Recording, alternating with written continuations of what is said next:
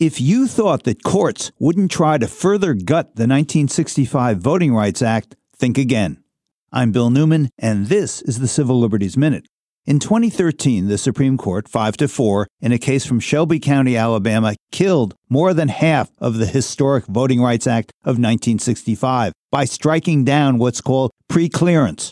Preclearance meant that a state or county with a long history of racial discrimination in voting had to get an okay, a preclearance, from a federal court or the Department of Justice before it changed its voting procedures. After the court killed preclearance, areas with racially biased voting histories closed polling places, purged voter rolls, truncated early voting, instituted racially biased voter I D laws, and so on.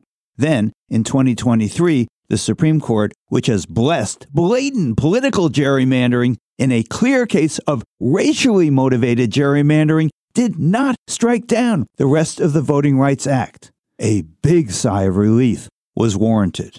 But the Eighth Circuit Court of Appeals has just ruled that private citizens and civil rights groups no longer can bring a challenge under the Voting Rights Act. If that case were to be upheld by the Supreme Court, it would gut what remains of that crucially important law. We await the High Court's decision. The Civil Liberties Minute is made possible by the A C L U because freedom can't protect itself.